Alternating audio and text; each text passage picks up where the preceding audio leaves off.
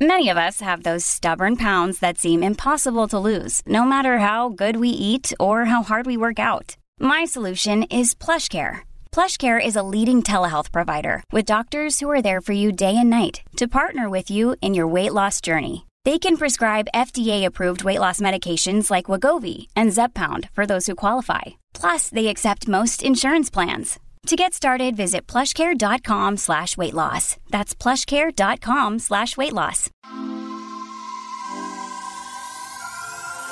You're listening to Michigan News from MLive for Tuesday, September 13th, and I'm your host, Jessica Shepard. One in four millennials say they plan to be forever renters. Fairgoers are urged to be cautious as Michigan reports its first 2022 swine flu case and the Michigan Supreme Court's Chief Justice plans to retire. Despite being one of the largest groups of homebuyers, more millennials are opting to be forever renters.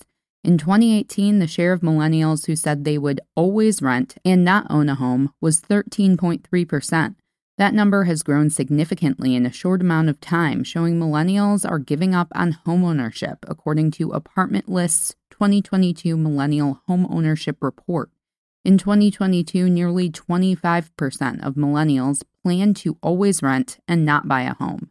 Millennials aged 26 to 41 entered prime home buying age in the midst of a global pandemic, followed by a white hot housing market. At the same time, millennials overtook baby boomers as America's largest generation. Based on numbers alone, millennials now make up the largest share of homebuyers at 43%, according to the National Association of Realtors 2022 Home Buyers and Sellers Generational Trends Report. Historically low interest rates accelerated millennial home buying in 2020 and 2021, making them the fastest growing segment. This summer, the market squeezed out millennials looking to buy their first home. Interest rates shot up to 5.89% for a 30 year rate, but housing prices did not drop as fast.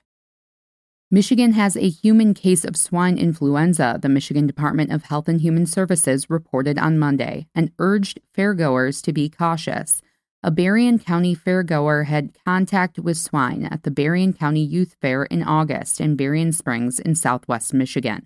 This is the first case of H1N2 confirmed in Michigan this year.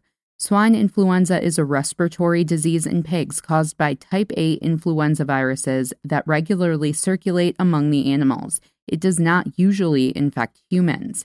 It is contracted by contact with an ill pig, not by eating properly prepared pork or handling pork products, according to the state health department.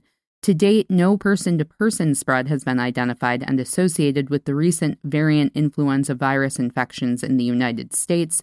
Only five other U.S. cases were reported in August to the Centers for Disease Control and Prevention. The Michigan Supreme Court's Chief Justice, Bridget Mary McCormack, announced Monday afternoon she planned to step down from the court by the end of the year. McCormack is less than two years into her second term on the court, having won re election in 2020. McCormack's retirement date was unspecific, but would be before the end of the year, the release said.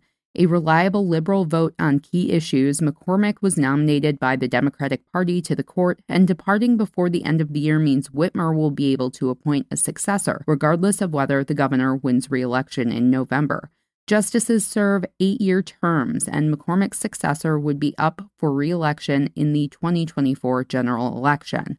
McCormack has served as Chief Justice since 2019 and is rounding out her second two year term in the role after being elected by her colleagues. Custom on the court is for the Chief Justice to serve no more than two terms. She is the sixth female Chief Justice in Michigan's history, according to the release. You can always find the latest Michigan news by visiting mlive.com and make sure to check us out on Facebook, Twitter, and Instagram. We'll be back here tomorrow with more Michigan news from MLive. Thanks for listening and have a great day.